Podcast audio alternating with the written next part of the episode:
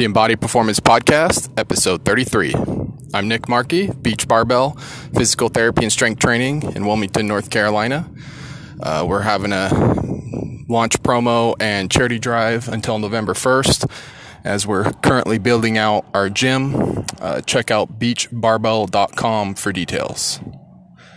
So, to continue with the daily theme, I'm going to make Wednesday workout Wednesday where we'll just discuss different ideas for um, exercise and working out across all the different modes and whatnot. So today, kind of give an initial thoughts about uh, frequency and scheduling, uh, like what you know, how to split it up throughout the week, and primarily for the just regular person who training isn't necessarily their life, but they they want to train to help make their life better.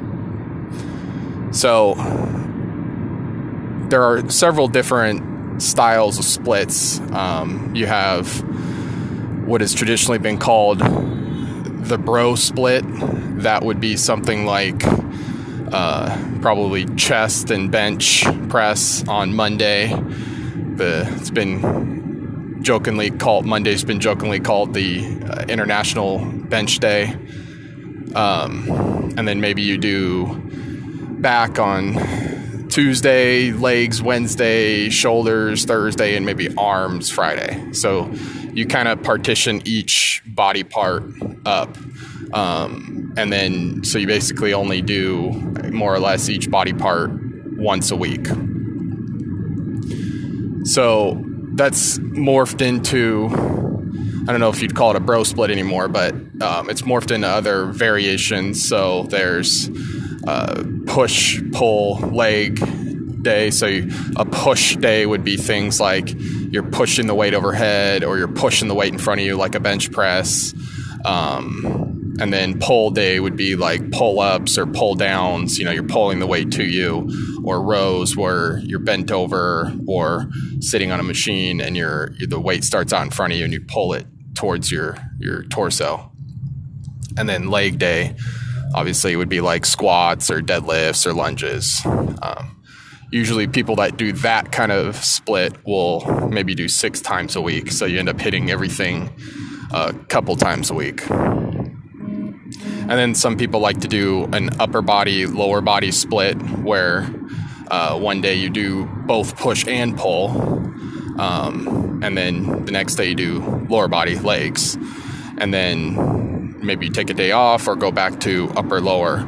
So that one, you know, you'll see sometimes either six days, so then you end up hitting everything three times uh, the week, or you know four days, so you end up hitting uh, everything uh, twice a week, or sometimes people might do like three upper upper days and two lower days. So the upper body gets three, and then the lower body gets two. Then, uh, a very different style would be just full body training. So, I personally really like full body training. Um, and I think, you know, you have the pros of it are that you you work out everything. So if say that someone only really wants to work out twice a week, you know, doing an upper lower split or body part split might be uh, you just may not get really good uh, good amount of work. So you do upper body split, you at least get a little bit of everything, um, and so I think it's more flexible in that sense. So if like you know this one week you can only hit twice a week. Well if you hit two full bodies that week at least it's it's more than you know nothing and you got everything. And then you know you can always scale it up. Like you can go five to six days a week full body. The idea behind it being that um, you don't really wear out one part. So, you know, as the workout goes on, you do lose energy. So the later exercise maybe don't get as much of the the love that the first few exercises do. So it's a good idea to shift um, the exercise order around so that occasionally other exercises get some attention in terms of your your level of energy. But um, you can, you know, hit the whole body, and then you could even go again the next day, and then you just make you just pick different exercises.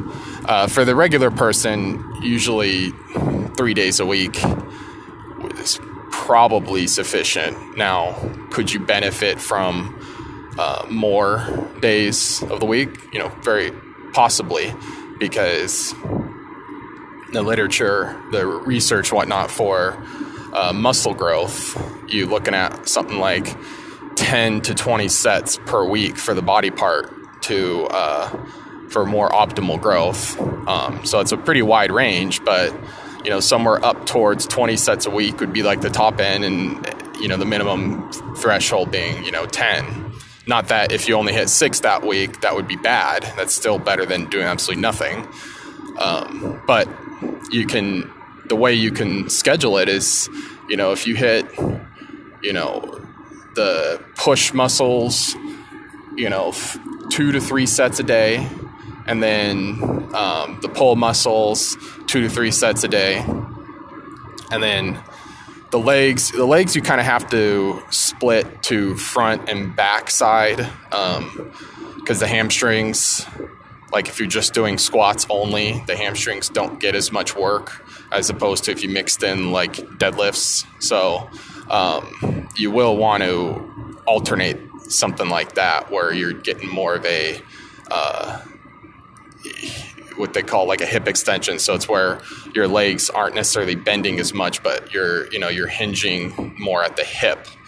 So things kind of like deadlifts or stiff leg deadlifts, um, glute ham raises, you, you could you could even throw in just more isolation exercises, but I won't go into that today.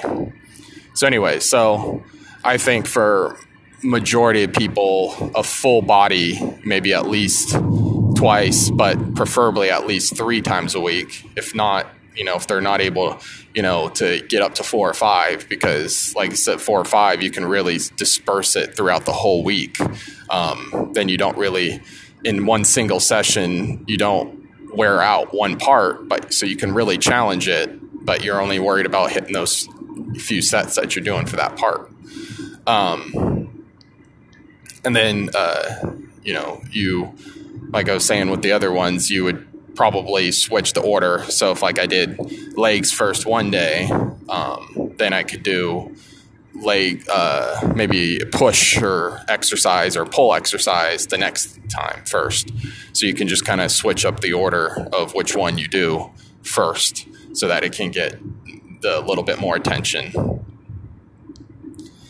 Um, so recap of those you have you know upper lower splits body part splits um, and then full body so my recommendation for just the regular general person is uh, full body, at least initially, um, because you will, you know, especially if you're a beginner, uh, it's probably a good idea to do full body because you work on just about everything. And when you're beginner a lot of your gains are going to be um, you know you're going to get some muscle, but primarily it's going to be skill acquisition. So you're you're going to be practicing these new skills. So you're going to be kind of terrible at it at first, but as you improve, you actually you're able to push more and more weight because your your skill in doing that movement improves. Um, so I think that's especially for beginners a great way to start and uh, build a great foundation. As you start to, as that beginner's luck or advantage starts to peter out, you you've already worked on several of the skills um, to uh, build upon your your lifting uh, training career or whatever. So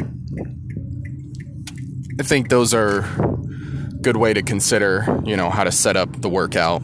Um, another thing is scheduling. Uh, I'd say, you know, there's been some research trying to look at, you know, what's the optimal t- time of day. And I think they found for mice the best time of day to work out was like mid morning versus like early morning. But, you know, some people that maybe are financially independent or free slash, you know, self employed, maybe midday's okay. But for a lot of people, getting it before work or after work is kind of where it just has to fit in, or even, you know, at lunchtime or something. Um, so I really think it's something you have to kind of figure out that where you feel decent and what you feel you can manage because typically you do want to try to keep it even if you can. You know, if you work out at 6 a.m. every morning, you want to try to keep it that way and not jump to like 5 p.m. You know, I mean, unless you have to, but ideally you want to try to keep it a similar time uh, to just help your body kind of get used to what you're going to put it through, the challenge. Um, and so you just kind of have to judge based on, you know, how much sleep, you know, you're getting. So if you're, if, to, if you prefer to do it early, but you're not getting great sleep, and so you're having to sacrifice sleep because that. We've talked about how important sleep is. So, um, I would say you, you might you would have to make some adjustments. Either you got to figure out how to get to bed earlier so that you're getting adequate sleep, uh, and uh, or you need to sleep in more and push the workout to a different time. I'd also recommend uh, setting up some sort of schedule, you know, either in some written planner or your phone, so that it's, you know, kind of it becomes quote unquote real, you know. So if you uh, you put it in your phone, just like any other any other appointment. So if somebody asks you to do something at that time, you know, you say, "Hey, sorry, I can't. I got this. Uh, I already got an appointment at that time." So just like you might put a doctor's appointment or something, and you won't want to miss that, you will do the same thing for your your workout. Um, instead of it being something like, "Oh, I'll just fit it in. I'll go do it whenever I get the time," because you'll never get the time. It just doesn't work. You always find something to fill that time, and then you'll push it off and say, "Oh, I'll do it again. I'll do it a little later." Um, so it's best if you schedule it like it's just like any other appointment that you don't want to miss. Um, that is probably the the best way to start building it up. And especially if you're a beginner, I wouldn't even worry about like crushing yourself too hard. You know, if you want to rate it in terms of effort, you know, 1 to 10, you know, 10 being the most effort you could possibly imagine or do and you can't, you know, can't do any more and one being, you know, you're doing nothing, you're laying around.